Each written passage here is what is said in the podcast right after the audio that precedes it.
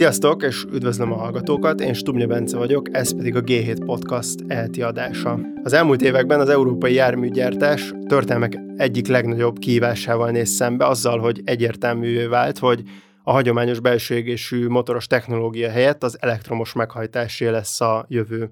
Már önmagában ennek a váltásnak is jelentős hatása lesz annak a nagyjából 14 millió embernek az életére, akik Európában ebben a szektorban dolgoznak, de mindeközben az iparág domináns cégének stratégiája, az európai szabályozás és az európai gyártók ázsiai konkurenciájának erősödése is jelentősen meghatározza majd az iparág kilátásait Európában. A mai adásban ezekről a témákról Galgóci Bélával, az Európai Szakszervezeti Kutatóintézet vezető kutatójával fogunk beszélgetni, egy nemrég megjelent tanulmánykötet alapján, aminek ő volt a szerkesztője. Szervusz, és köszöntelek az adásban. Én is köszöntöm a hallgatókat. A kötet címe ugye arra utal, hogy a jelenlegi formájában az európai autóipar zöld átmenete az egy olyan folyamat, ami ha bár tud sikereket felmutatni, de közben jelentős egyenlőtlenségeket is hoz létre. Ugye a ilyen magyar szabadfordításban az a tanulmánykötet címe, hogy a, az elektromobilitás felé egy zöldebb, de egyenlőtlenebb jövő kérdőjellel. És az első kérdésként arra gondoltam, hogy röviden kérlek foglald azt össze, hogy mik ezek az egyenlőtlenségek, milyen kockázatokat jelentenek, és hogy mit jelent az, hogy már vannak sikerek. Igen, köszönöm. Kezdjük a legelején. Az megkérdőjelezhetetlen, hogy a közúti közlekedés alapvető változáson kell, hogy keresztül menjen. Teljes mértékben tartatatlan, hogy a közúti közlekedés produkálja a üvegház hatású gázok kibocsátásának körülbelül 18%-át az EU-ban, és ez az elmúlt 20 évben egyáltalán nem csökkent, inkább növekedett. Minden egyéb ágazatban csökkent a kibocsátás, a közúti közlekedés a kivétel. Tehát, hogy itt valamit tenni kell, az egyszerűen nem kérdés. Ez megtörtént, egy szabályozó rendszer került kidolgozásra, ami legutóbb a irány az 55 százalék, törvénycsomagban csúcsosodott ki, amit márciusban fogadott el az Európai Tanács. Ez megpecsételte a belső égésű motor végét. Tehát Európában 2035 után belső égésű motor már nem kerül gyártásra és értékesítés. Gyártásra esetleg külföldre, de értékesítésre Európában belső égésű motor nem kerül. Tehát ezzel vége van egy 120 éves korszaknak, ami azt jelenti, hogy az egész ágazat a 14 millió foglalkoztatottal egy radikális szerkezetváltás elé néz. Ez nem csak abból áll, hogy a technológia megváltozik, és a belső égésű motor, az injektor, a dízel technológia, a kipufogórendszer, a katalizátor, az a szemétbe kerül, és az elektromos meghajtás kerül a középpontba. Ez egy technológiai váltás, aminek nagyon komoly következményei vannak, de ez együtt jár a teljes iparág értékláncnak az átszervezésével. Az, hogy melyik telephely milyen munkafolyamatokat fog elvégezni, az, az üzleti terveken, globális munkamegosztás újragondolásán alapul, ami azt is jelenti, hogy a kialakult versenypozíciók, piaci részesedések, az egyes autógyártók szerepe az megkérdőjeleződik. Az, hogy a német autógyártó trió gyakorlatilag egy piaci domináns pozícióban van, az évtizedeken keresztül megkérdőjelezhetetlen volt, most viszont nagyon komoly kérdőjelek merülnek föl, a kínai verseny és az ö, amerikai verseny és egyéb gyártók szempontjából. Tehát itt minden megváltozik, és a munkafolyamat is megváltozik. Ezzel kell szembenézni, hogy ezt a váltást ö, hogyan fogjuk megélni, és a munkavállalókat ez hogyan érinti. És akkor az egyenlőtlenségek azok ennek a folyamatnak a közepette alakulnak, alakulhatnak ki. Az egyenlőtlenségek azok több forrásból táplálkoznak. Tehát maga az, hogy egy ekkora radikális szerkezetváltás fog megtörténni, az értelemszerűen egyenlőtlenséggel jár, mert különböző munkafázisok, különböző telephelyek különböző mértékben lesznek érintve. Ez egy dolog. A piaci pozíciók is átrendeződnek. Ez egy dolog. A másik dolog az, hogy maga az elektromobilitás, a technológiai váltás, az jár egy munkaerő igény csökkenéssel. Tehát egy elektromos autó gyártása sokkal kevesebb munkaóra befektetés igényel, mint egy dízel technológia. Körülbelül 60 százalék. Aminek egyébként még a 60 százaléknak is körülbelül a 40 százalékát az akkumulátor gyártás teszi ki. Tehát ez önmagában átrendezi az egész piacot. A másik oldala az egyenlőtlenségnek az, hogy a technológia maga az nagyon erősen koncentrálódik bizonyos térségekre. Kína az abszolút vezető, körülbelül 60%-a a világ elektromos autópiacának Kína teszi ki. Jelentős rész tesz ki Európa, azon belül Nyugat-Európa, és az Egyesült Államok. Tehát ez a három régió dominálja az egészet, a világ többi része csak asszisztál hozzá. Európán belül pedig úgy néz ki, hogy, hogy Nyugat-Európára koncentrálódik pillanatnyilag az elektromos autóértékesítés kb. 95%-a, a maradék Kelet-Közép-Európa. Ez egy egyenlőtlenség. Az is egyenlőtlenség, hogy ki a, kiengedhet meg magának egy elektromos autónak megfelelő beruházást. Ahhoz, hogy lecserélődjön az autóflotta, ahhoz tömegesen új elektromos autó vásárlásokra van szükség. Ezt pedig egyenlőre csak kevesen engedhetik meg maguknak. Ráadásul a támogatások, amik sok országban támogatások vannak az elektromos autóvásárlásra, ezt a réteget kedvezményezik. Tehát fönnáll annak a veszélye, hogy, hogy bizonyos társadalmi rétegek beleszorulnak egy csapdahelyzetbe, az öreg dízel, az öreg benzin autó, aminek a működtetése közben egyre drágább lesz, eléggé kilátástalannak tűnik, hogy abból hogy lesz egy fenntartható mobilitás. Itt két trendet is megemlítettél eddig. Az egyik, az kicsit talán az ilyen siker kategóriába lehetne elkönyvelni, hogy végül is megindult az átállás, és ugye ez a piaci pozíciókból is látszik, hogy habár Kína vezeti az elektromos autók piacát, de hogy azért az európai gyártók is észrevették ezt rá, és rákapcsoltak ezekre a fejlesztésekre. A másik terület az pedig igazából az, hogy amit azzal kapcsolatban említettél, hogy a, az egész iparágnak a kibocsátása az nem csökkent úgy, ahogy kellett volna, sőt egyáltalán nem csökkent. És ennek a kötetnek az első egyébként nagyon érdekes tanulmánya, az részletesen bemutatja azt, hogy az Európai Uniós szabályozás az hogyan járult ehhez a dologhoz hozzá. Tehát egyrészt ahhoz, hogy nem történt meg a kellő szintű kibocsátás csökkenés, és másrészt pedig ahhoz, hogy most egy ilyen gyors elektrifikációt látunk az iparágon belül. És arra kérnélek, hogy azt foglald össze, kérlek, hogy ennek a szabályozásnak mi volt a lényege, és hogyan járult hozzá ez a különféle iparági ilyen gyártási trendekhez? Tehát mihez vezetett ez a szabályozás? Először is le kell szögeznünk azt, hogy a változásnak a fő motorja a szabályozás. Ez nem arról szól, hogy a egyedi autógyártó vagy az egyedi fogyasztó hirtelen felismerte, hogy most ő annyira zöld és annyira aggódik a, a bolygó jövőjéért, hogy ő most már csak tiszta járművet vásárolna. Ez szép és jó, de nem ez a döntő. A döntő az az, hogy a politika szintén született egy döntés, hogy változtatni kell, olyan szabályozó rendszert kell létrehozni, ami ezt az utat írja elő, és ez az, ami megtörtént. Ennek következményében alakulnak ki az üzleti tervek és az egyéni vásárlói stratégiák. De ennek van egy hosszú története, és ez a történet elég sok szempontból tanúságos. Az európai autóemissziós szabályozás már 20-30 éves múltra tekint vissza, nincs időnk arra, hogy ennek részleteiről beszéljünk, de talán annyi azért érdekes, hogy két fontos eredete van ennek. Az egyik volt még a 70-es évek olajválsága, amikor a prioritás az alacsony fogyasztású, kisebb kategóriás autók irányába ment el. Ott a fogyasztás csökkentés volt a döntő. Akkor még nem az emisszióról szólt a történet, hanem a fogyasztásról.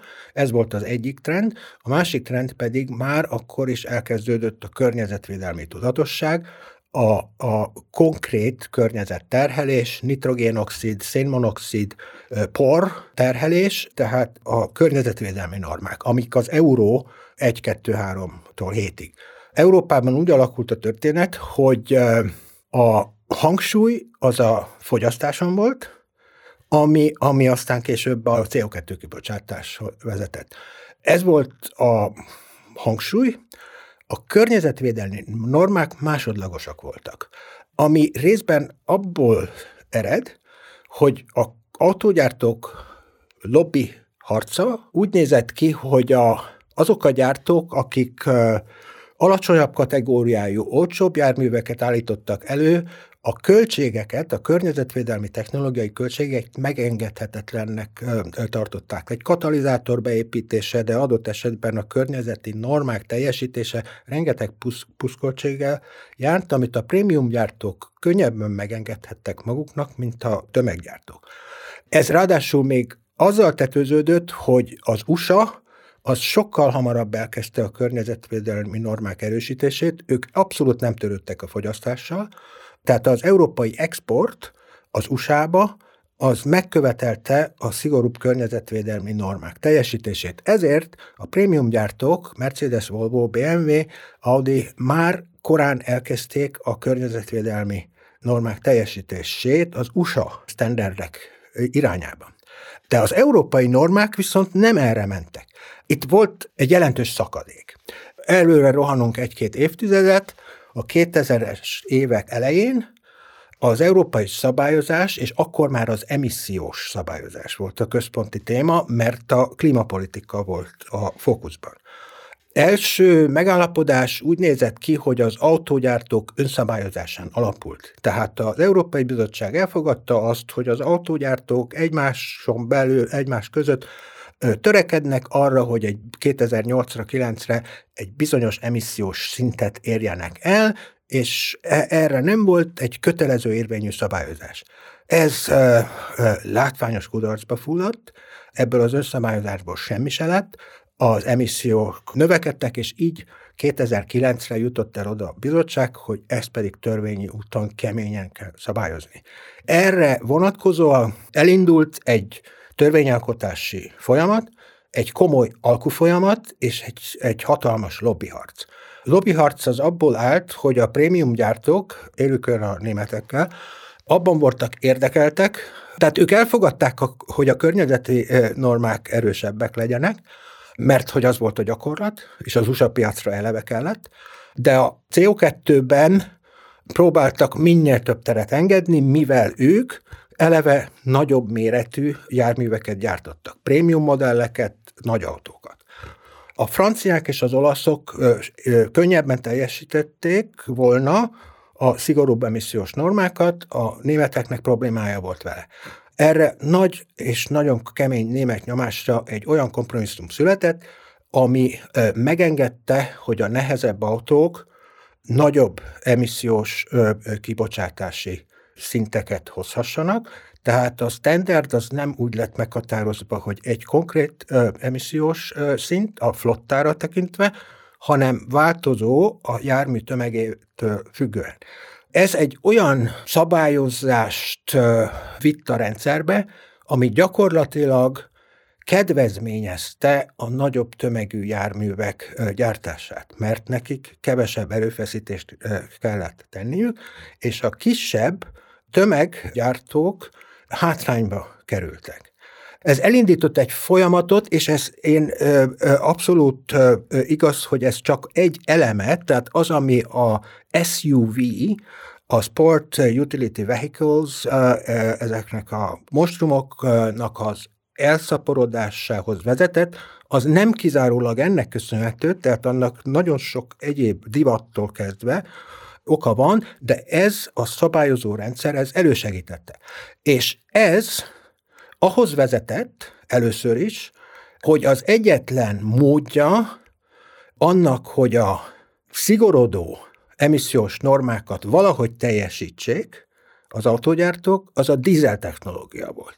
Mert a dízel technológia az kevesebb CO2 kibocsátással jár, mint a benzin, csak a dízelnek ott van a hátránya, vagy ott volt, hogy az egyéb környezeti paraméterekben, különösen az NOx-ben sokkal nehezebb volt a folyamat.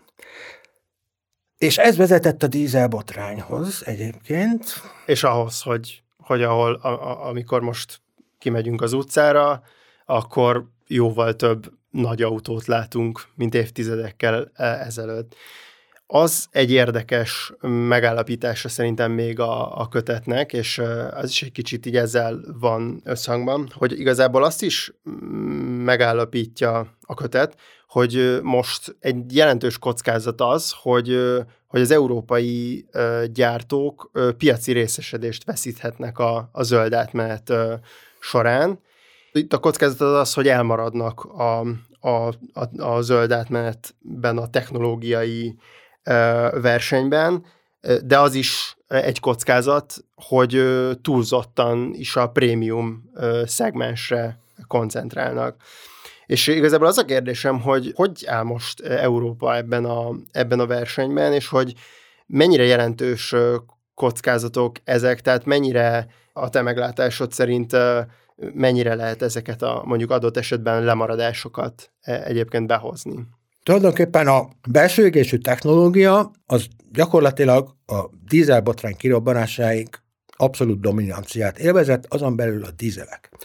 Ez látványosan megváltozott azt követően, és még egy, egyértelművé, egyértelművé vált, amikor az új szabályozó rendszer kialakult.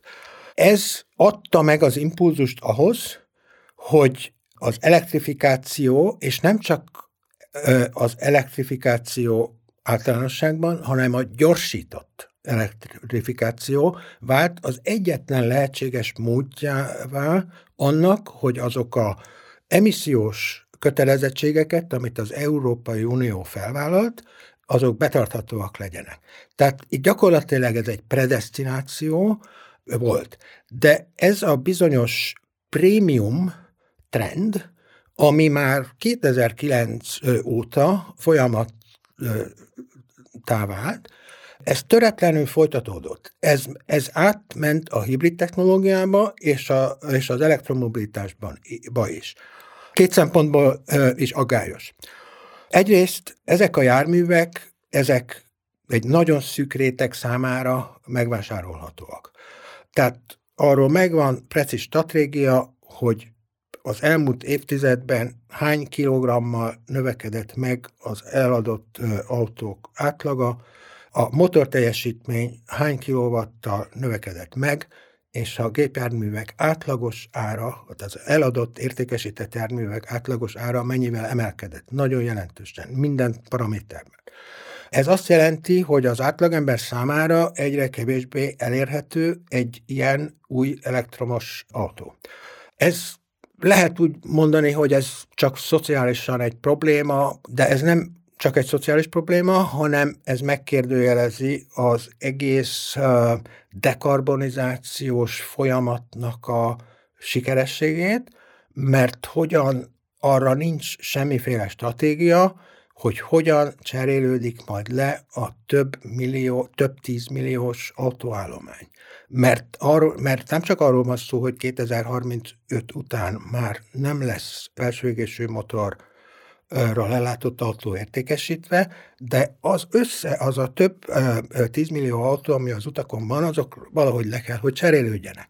És ahhoz emberek kellenek, akik azt meg tudják vásárolni. És Norvégiában meg tudják vásárolni, de Magyarországon, Romániában, Lengyelországban nem. Tehát, hogy ez nem csak ez országok között is komoly különbségeket eredményez, és a lakosságon belül is. Tehát ez az egyenlőtlenség növekedésével jár, ez az egyik oldal, a másik, hogy gyártók szempontjából is van egy aszimetria, mert ez az egész folyamat, ez a nagy prémium gyártókat preferálja, és a kisebb kategóriái autók, a Stellantis-tól kezdve egészen a Dacia-ig rohannak ezután a trend után de egyre reménytelenebbül rohannak, és ez természetesen az ő oldalukon kapacitásvesztésekkel és piaci pozícióvesztésekkel jár. Ez az egyik dolog, ez egy egyenlőtlenség. A kérdés, amit egyébként te felvetettél, hogy ez a jövő szempontjából milyen kockázatokat jelent Európának, ez azt jelenti, hogy ha mindenki a prémium irányba rohan, akkor a esetleges tömegigényt ki fogja kielégíteni mert hogy lesz szükség alap szintű, kisebb elektromos autókra, amik hát elérhető áron vannak. És e, egyelőre az európai autóipar nem megy ez irányba, de lehet, hogy megjelennek külföldi harmadik országbeli szereplők, akár Kína vagy India, aki ezt az igényt majd ki fogja elégíteni, és a legutóbbi statisztikák mutatják, hogy a kínai autóiparnak a piaci részesedése Európában ö, elég jelentősen emelkedik. Az korábban a belső égésű motor idejében elképzelhetetlen volt, és évtizedeken keresztül ö, egy tapot nem jutott Kína előre, piaci részesedésben, de az elektromos autó korszakában ez teljesen másképp néz ki. És ha ezzel mondjuk ilyen vitatkozni szeretnék, akkor igazából lehet, hogy akár azt mondanám, hogy hát globalizálódik ez a, ez a piac, és, a, és az európai gyártók a prémium szegmens szeretnék elfoglalni ezen belül, és a kínai-indiai gyártók pedig majd mondjuk legyártják olcsóbban azokat a, az autókat, amikre itt szükség van Európában. Tehát mi, mi ezzel a probléma? Erre mi, mi lenne a, a reakció? Ez lehet úgy tekinteni, hogy ez, ez, ez nem probléma, és főleg akkor, hogyha kínai, indiai, akárhonnan jövő autógyártók adott esetben európai telephelyeket hoznak létre kisebb autók gyártása szempontjából, ez nem feltétlenül probléma ez azért az európai, tehát legalábbis ez nem illeszkedik az európai iparstratégiába, amiről mostanában elég sok szó esik, azután, hogy az USA-ban ez a bizonyos IRA nevezetű antiinflációs törvénycsomag, ami igazából egy iparpolitikai törvénycsomag után nagyon megindult egy ilyen aktív iparpolitikán alapuló, nemzeti érdekeket preferáló zöldítési program. Ez nem ebben az irányba mutat, mert, mert Európa megpróbálja féltékenyen őrizni a korábban megszerzett ipari kompetencia terén szerzett erőpozíciót és domináns pozíciót, ezt még tovább fejleszteni az alacsony karbontechnológia tekintetében, tehát, hogy ez, ez, ez ügyben, és, és ebben az új geopolitikai konstellációban, ami ugye egy ilyen konfliktus alapú világ, nem, most már nem abban a globalizációs érában vagyunk, ami az elmúlt évtizedekben volt jellemző, hanem egy deglobalizációs érában ez, ez mindenképpen feszültségekkel jár. Tehát ez, ez egy, nem egy sima. Érthető. Egy kicsit beszéljünk a, a munkaerőpiacról és a foglalkoztatási trendekről, amik ez, ezzel az együtt, ezzel az átmenettel járnak együtt.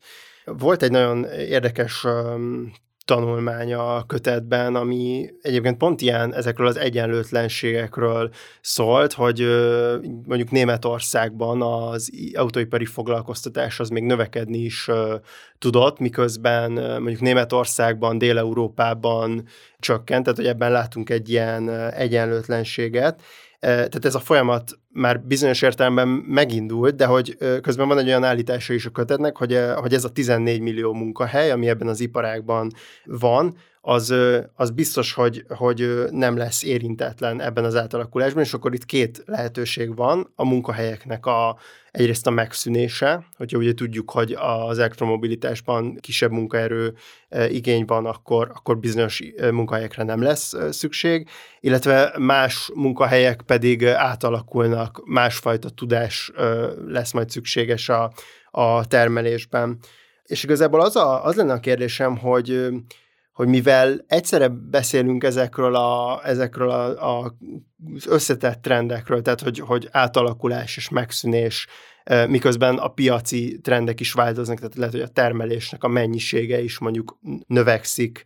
Tehát mennyire lehet ezeket a változásokat pontosan prognosztizálni, és egyébként mennyire vannak ezekre felkészülve a, a munkavállalók, a szakszervezetek, kormányok, tehát hogy az érintettek? Egyrészt tervezni és felkészülni elég nehéz. Rengeteg sok a nyitott kérdés, megszámlálhatatlan mennyiségű tanulmány van, nagyon híres és nevezeltes konzultációs cégek, Boston Consulting, Deloitte, and, és a többi, és a többi, de ezen belül a német Fraunhofer Institute, a Volkswagen csinált egy nagyon komoly munkaerőpiaci prognózis 10 évre, 15 évre előre. Ezek mind megvannak, és ezek hogy mondjam, nagyon fontos trendeket tudnak felmutatni, rengeteg bizonytalansággal, amivel számolni kell. Az, hogy maga az alaptechnológia, tehát a gyártás, ami a hajtásláncra vonatkozik, motor, sebességváltó, stb. Ott jelentős munkaigény csökkenést jelent az elektromos hajtás bevezetése, mert egyszerűen kevesebb alkatrész van, kevesebb munkafolyamat, kevesebb igény. Bizonyos, mint a dízel technológia, injektorok, stb. az nyilvánvalóan megy a szemétbe, az a hihetetlen kompetencia, ami felépült évtizedek alatt, az gyakorlatilag lenullázódik. Ez egy jelentős, nagyon komoly szerkezeti váltást jelent. Tehát az autóiparnak ebben a szegmensében egy munkaerő csökkenés fog jelentkezni. De az a konszenzus gyakorlatilag az összes nagy tanulmány részéről, hogy az autóipari ökoszisztéma, mostanában ezt így szeretik nevezni, ott a foglalkoztatás nagyjából semleges. Tehát nem lesz radikális változás a teljes elektrifikáció révén. Ami a következő, de teljesen más szerkezetű lesz. Miből áll ez? Tehát egyrészt az akkumulátor, ami a elektromos autó értékének pillanatnyilag kb. 40%-át teszi ki, az egy jelentős tényező. Az autoelektronika és a kapcsolódó szoftver és információs technológia, adatforgalom, az egy teljesen új ágazatot nyit meg az autóiparon belül, ami teljesen más kompetenciákkal jár, mint a korábbi tökötetben is volt szó a Volkswagennek a legrégebbi, talán legrégebbi üzeméről, ahol ilyen IT kompetencia. Így van, így van, egy ilyen átállás, ez egy konkrét példa volt, ahol, ahol egy teljes telephelyet V6-os benzin befeskendezésű motorgyártásból szoftverfejlesztő centrum lesz valamikor, és ezt a átállást megpróbálják, de azt, hogy a Volkswagen majd bevezeti a saját operációs rendszerét, mert az, az és ahhoz 4000 szoftverfejlesztőre van szükség, másfelől pedig a, a dízel technológiával foglalkozó ö, emberek pedig elbocsát, nem elbocsátásra feltétlenül, de leépítésre kerülnek. Tehát egy, ez a fajta átstruktúrálódás az mindenképpen jelentkezik. Az egyik legidézettebb tanulmány a Boston Consulting az azt mondja, hogy a, a teljes értékesítési volumen, ő nem az autók darabszámáról beszél, tehát ez már egy, tehát az körülbelül így az elkövetkezendő 10-15 évben nagyjából konstans marad, de a értékesített járművek száma csökken, és ennek az egésznek az összesített munkaerő igénye az nagyjából stabil. A, nem stabil, mert nem ugyanaz, de a szám nagyjából marad. De ez magában foglalja nem csak amiről eddig beszéltem, hanem a töltőinfrastruktúra felépítéséhez szükséges munkaerőt, és a mobilitási szolgáltatásokkal kapcsolatos munkaerőt. Tehát itt egy nagy változás lesz a munkaszervezés, a, a különböző telephelyeknek a, a, a szerepe, létszáma, az, hogy, hogy az egésznek a geográfiája hogy néz ki, melyik országban, melyik telephelynek mi lesz a szerepe, ez egy iszonyatosan kőkemény alkufolyamat lesz, ami, ami rengeteg változással jár, és, és harccal, és, és, és nehézséggel. És, és akkor még, még ez a szenárió egyelőre nem számol azzal, hogy igazából, ha nem csak a elektromobilitásról beszélünk, hanem egy tágabb mobilitási fordulatról, akkor az autó, az individuális autózásnak a szerepe az összmobilitáson belül csökkenni fog ami elkerülhetetlennek látszik, de egyelőre egyik modell sem számol azzal. Tehát, hogy jövőben kevesebb autóra lesz szükség, egyrészt azért, mert városok egyiket, egyik a másikat követően korlátozza az autó használatot, be se lehet hajtani bizonyos városokba autóval, Eleve már egy korlátozott tényező lesz, a, a, a másik az, hogy a automobilitási szolgáltatások, autómegosztás, elterjed, autonóm járművek egészen más igényeket jelentenek, és kevesebb autó. De ez egy kicsit még a távolabbi jövő, de, de az úgy néz ki, hogy, hogy az autók száma is kevesebb lesz. Egyébként mondjuk a közelmúltbeli tapasztalatok alapján, tehát hogy itt, itt ugye már említettük ezt, hogy a, hogy a Volkswagen-nél mondjuk volt ez a, a példa, hogy ezek alapján hogy látszik, hogy hogy hogyan lehet kezelni ezeket a helyzeteket, egyáltalán milyen érintetteket kell ebbe bevonni, tehát hogy most ezt lejátszák egymás között a foglalkoztatók, meg a, meg a, meg a munkavállalók, vagy a szakszervezetek, vagy itt a kormányokra jelentősen kell támaszkodni, tehát hogy itt hogy, hogy néz ki ennek a folyamatnak az ilyen politikai gazdaságtana?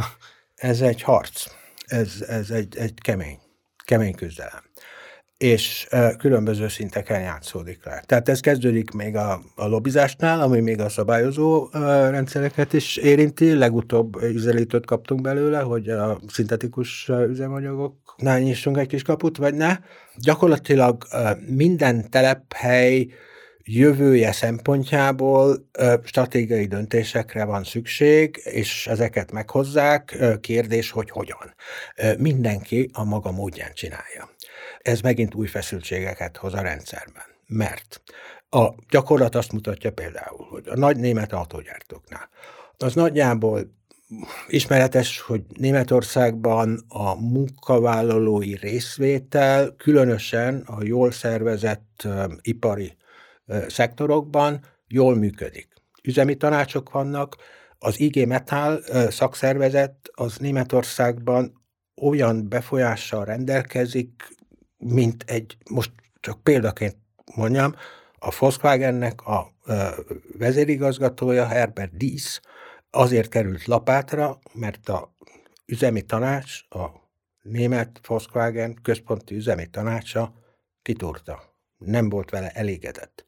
Egyszerűen a vezérigazgatónak azért kellett eltávoznia. Ott nagyon jelentős befolyás van, de másfelől meg az is igaz, hogy mindenkinek saját maga felé kedvezményezi. A német munkavállalói szervezeteknek, szövetségeknek, de tulajdonképpen a, a ipari stratégiáknak is az az érdeke, hogy a legtöbb kompetenciát Németországban tartsák meg. Különösen a kulcs technológiákat. Tehát az elektromos autó gyártásnak a Volkswagennél például a fő platformja, az egy kivétellel, egy kivételtől eltekintve csak német telephelyeken kerül bevezetésre. A Volkswagen arra is gondosan, ez az MEB platform, ami a, csak a Skodánál lesz, máshol nem, csak német telephelyen. A másik az, hogy a, az egész értékláncot próbálják kontrollálni, tehát Volkswagennél, tehát például ők arra törekednek, hogy a bányászattól kezdve, tehát a, a különleges anyagok, litium, mangán, nikel bányászattól kezdve az akkumulátor cellagyártásig, az akkumulátor összeszerelésig, az egész elektromos autó értékláncot német kontroll alatt tartsák. Tehát ez sok tekintetben sikeresen megy, és Németországban nagyon sok uh, ipari telephelyi szintű megállapodás született, ami gyakorlatilag bebiztosítja például a Wolfsburg telephelynek a jövőjét, ami nagyon kérdéses volt, tehát Dísz, ez a bizonyos CEO, ennek nagy kérdőjelei voltak a Wolfsburg jövőjével kapcsolatban, és részben ennek köszönhető, hogy kirúgták. Tehát erről szól a történet, de ők nem annyira foglalkoznak azzal, hogy mi lesz Győrben vagy, vagy, vagy Bratislavában. Igen, ez, ez lett volna a következő téma, Igen. amire ebből logikusan szerettem volna tovább menni, hogy, hogy oké, okay, hogyha Németországban ilyen jól ki vannak jelölve a szerepek, hogy ki hogyan ö, tudja az érdekeit képviselni, de hogy mondjuk Magyarországban, ugye, Magyarországon ugye leányvállalatok vannak, ezek Németországban ból kapják mondjuk a direktívákat, hogy így a termelésben milyen irányba kell haladni, illetve a, a munkavállalói oldalról pedig adott esetben semmilyen, vagy, vagy lehet, hogy egy kicsit gyengébb képviselet van, mint Németországban. Tehát, hogy úgy látszik ebből, hogy Magyarországnak egy sokkal bizonytalanabb helyzete van ebben a zöld átállásban. Ez, hát, ezt jól látom? Igen, ezt terminológiában úgy hívják, hogy az integrált periféria, tehát az autóiparon belül, tehát a központ, ami ugye Németország, részben Franciaország, az integrált periféria főleg Kelet-Közép-Európa, aminek Magyarország komoly része, de Spanyolország, Portugália, és stb. stb. Tehát van, van egy, tehát ez az integrált periféria, ez minden szempontból kiszolgáltatott azoknak a döntéseknek, amelyeket a vállalati központok hoznak. Ez nem kérdés, és ez mind a üzleti stratégia szempontjából igaz, de a munkavállalói érdekképviselet és a nyomás szempontjából. Tehát a német igémetálnak, de a Volkswagen üzemi tanácsnak is az az érdeke, hogy német autóipari munkahelyeket biztosítson a jövő szempontjából, és nem az, hogy Győrben mi van. Tehát ez egy aszimetria, ami hát sajnos igaz. De aztán azon belül még a különböző geográfiai pólusok között is vannak aszimetriák, tehát a franciáknak is van, tehát a, a, például a francia autóipar az rengeteget szenvedett az elmúlt évtizedben, feleződött az autóipari munkavállalók száma, Franciaországban van egy olyan stratégia, ami kifejezetten intervencionista iparpolitikai kezdeményezéseket szorgalmaz, és abban reménykedik, hogy aztán ez reménye, vagy csak álom, hogy az elektromobilitás lehetőséget fog arra hozni, hogy visszahozni már elveszített francia munkahelyeket. Tehát ez a backshoring, nearshoring, értékláncok rövidítése, tehát ez is egy stratégia. E, ez se kifejezetten a külföldi telephelyek érdekében történik. Tehát itt van egy érdekellentét. Egy jelentős trend a zöldátálláson belül az akkumulátoripar és az akkumulátorgyártásnak a felfutása. Magyarország ilyen szempontból különösen érintett, és ezért még arról kérdeznélek, hogy ez munkaerőpiaci szempontból milyen trendeket vetít előre, tehát hogyha ugye itt a, a, a kötetben is szerepel ez a foxkonizáció kifejezés, ami egy ilyen hát nem feltétlenül pozitív felhanggal bíró kifejezés. Tehát egy ilyen értelemben a magyar dolgozónak a, a, a lehetőségei azok mondjuk pozitív irányba vagy negatív irányba fognak -e azzal változni, hogy Magyarország ennyire az akkumulátoripar felé mozdul el? Igen, ez egy érdekes téma, és elég bonyolult. Kezdjük azzal, hogy az akkumulátor az egy megkerülhetetlen alkotóeleme az elektromos autónak. Tehát, hogy arra szüksége van, ott nincs kérdés. Ráadásul az egy nagyon jelentős része. Értéktartalomban 40% most. Nagyjából egy elektromos autón belül. Iparstratégiailag ez egy fontos termelési fázis, és ez nem véletlen, hogy tulajdonképpen mindenki akkumulátormániában szenved, tehát az USA, sok európai ország, Kína a, a megkérdőjelezhetetlen vezető, több mint 80 százalékban uralja az akkumulátorgyártás és a, a feldolgozás nyersanyag piacokat. Tehát, hogy ez egy fontos rész, az nem is kérdés. Másfelől maga a tevékenység, tehát a akkumulátorgyártás, az nem egy igazából magas hozzá adott értékű munka, nem igényel képzett munkaerőt, környezetileg ártalmas, és elég nehéz munkakörülményekkel is jár. Tehát nem igazából a legvonzóbb tevékenység, amit az ember el tud képzelni. Van egy akkumulátor boom, ami azt jelenti, hogy körülbelül 2021 és 31 között a kapacitás több, mint, tehát az európai kapacitás az a legújabb prognózis szerint 17-szeresére fog növekedni. Tehát ez, ez egy hatalmas tényező. Ebben Magyarország most egy nagyon központi szerepet játszik, tehát Európán belül gyakorlatilag Németország után Magyarország tűnik a második helynek, ahol akkumulátor kapacitások telepednek meg 2030-ig. Ez egy nagyon jelentős szerep. Tehát tulajdonképpen a jelenlegi állás szerint Magyarország 2030-ban több akkumulátor kapacitással fog rendelkezni, mint Franciaország. Azt el lehet mondani, hogy ez egy ilyen iparstratégiai szempontból, tehát abból a szempontból van ebben ráció, hogy tekintve a, amit az előbb, amiről beszéltünk az előbb, a kiszolgáltatott periféria helyzet az autógyártás tekintetében, ahol nem lehet nagyon befolyásolni, hogy az Audi meg a BMW meg a Mercedes az, az hogyan fog dönteni, de hogyha itt van egy infrastruktúra, itt van egy alkatrész, egy nagyon fontos alkatrésznek a háttéripara ide telepszik, az adott esetben egy vonzó tényező lehet arra, hogy a, a nagy gyártók a elektromobilitási kapacitásaikat helyezzék Magyarországra. Tehát ebből a szempontból ebben van egy van ráció. De másfelől meg komoly kockázatokkal jár, tehát egyrészt az, hogy ez egy olyan munka, ami, ami nem jelent tovább lépést abból a szempontból, hogy korábban nagyon sok szó volt a úgynevezett upgradingről. Tehát azt, hogy, hogy a Magyarország vagy a periféria szerepe egy nemzetközi értékláncban mekkora hozzáadott értéket hoz létre, milyen pozíciója van. Csak az olcsó munkaerő, ami, ami, ami versenyképességet jelent, vagy, vagy, vagy van, van más is. Az akkumulátorgyártás ebben nem viszi előre a helyzetet, a, a munka nem vonzó, ez az egyik, önmagában véve nem az.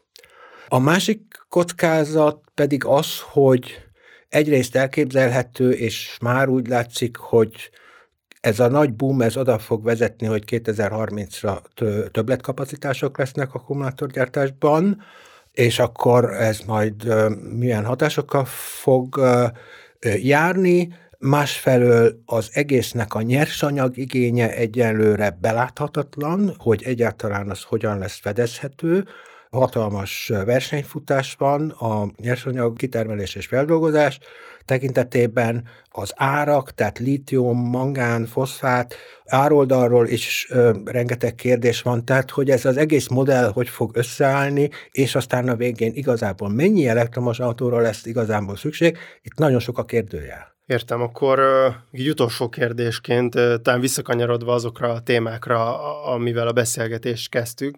Ez a tanulmánykötet több ilyen ajánlást, ilyen szakpolitikai ajánlást is megfogalmaz, a szabályozás lehetséges irányairól tartalmaz megállapításokat, és arra szeretnélek kérni, hogy egy kicsit arról beszélj még így akkor a, a beszélgetés lezárásaképpen, hogy milyen irányba kellene a kötet szerint, hogy változzon az európai szabályozás, milyen intézkedésekre lenne ahhoz szükség, hogy, hogy itt, amikről beszéltünk, kockázatok, azok minél inkább mondjuk így semlegesítve legyenek, vagy jó irányba billenjen el a, az európai autóiparnak a, a jövője, és hogy a zöld átmenetben sikeres legyen többféle szempont van.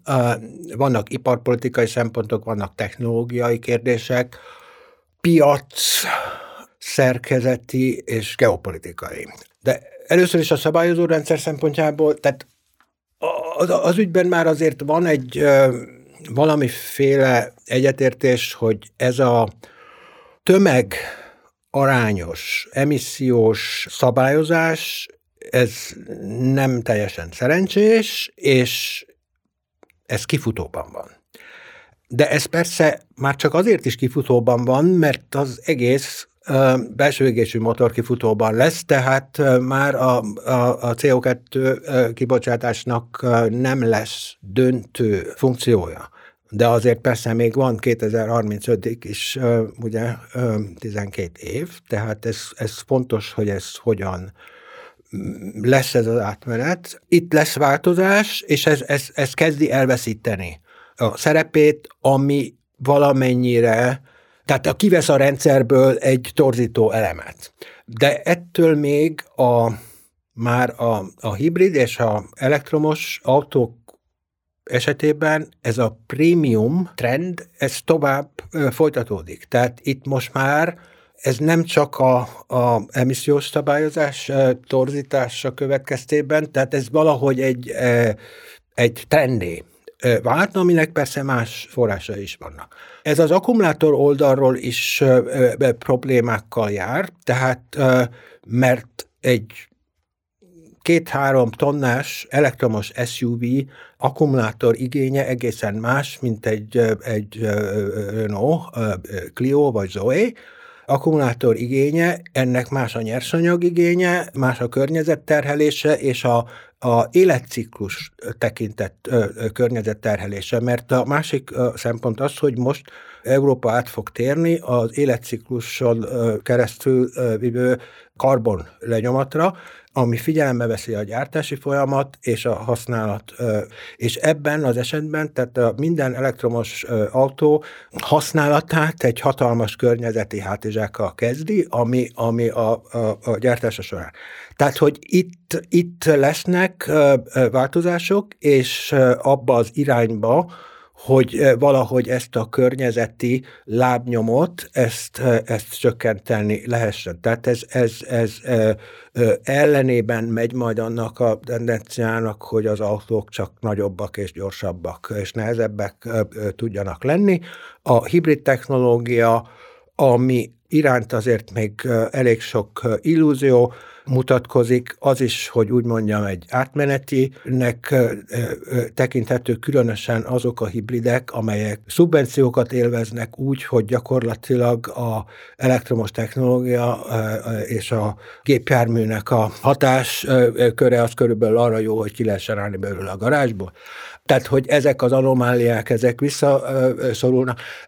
Ezzel együtt, amire nincs igazából, legalábbis, és, és, a, és a, az akkumulátorgyártás lesz az európai uh, akkumulátor uh, direktíva, uh, ami, ami nagyon kőkeményen szabályozni fogja, hogy az akkum, milyen uh, uh, paraméterekkel rendelkezzenek az akkumulátorok, ami nagyon fontos lesz, ez fontos lesz az import szempontjából. A kínaiak ezt már tudták azzal, hogy bejöttek az Európai Unióba, Magyarországra, Szóval ezek mind szerepet fognak játszani. Amiről nem nagyon volt még gondolkodás sem, hogy igazából azt a sok tízmillió, hogyan fogunk megszabadulni attól a sok tízmillió öreg belső motortól, hogyan lesz ez a flotta váltás, erre nem nagyon van stratégia, és anélkül pedig nem fog menni a történet, mert, mert, mert nem elég 2035-be beszüntetni a gyártást, vagy az értékesítést, de hogy akkor mi lesz? Erre nincs terv, és például a használt autópiac szabályozása egy kérdés, amire egyelőre nincs igazán konkrét előterjesztés, de az, hogy kelet-közép-európa így a, a nyugat-európai levetett nagy emissziós autóknak a roncsrepévé válik, és, és azzal Európa nem megy sehova. Viszont ha, tehát erre, erre is ugye ebből több szempontból egy, egy konfliktusos helyzet, tehát ez részben egy megfizethetőségi, tehát aki, a, aki egy használt dízel BMW-t meg tud venni, de nem tud megvenni egy új elektromos autót. Igen, tehát hogy itt sok konfliktus. Erre nincs terv. Galgó Cibéla volt a Gate Podcast elti vendég. Köszönöm szépen neked ezt a beszélgetést. Köszönöm szépen. A hallgatóknak pedig köszönöm, hogy itt voltak velünk. Iratkozzatok fel ránk, ott a podcastokat hallgatjátok, iratkozzatok fel a hírlevelünkre, és ha tehetitek, akkor támogassatok minket úgy, mintha előfizetnétek a lapra a g7.hu per támogatás oldalon. Ez a podcast a Partizán stúdiójában készült, hallgassátok a Partizán podcast csatorna adásait is. Én Stubnya Bence, a G7 újságírója vagyok, a G7 podcastot hallottátok.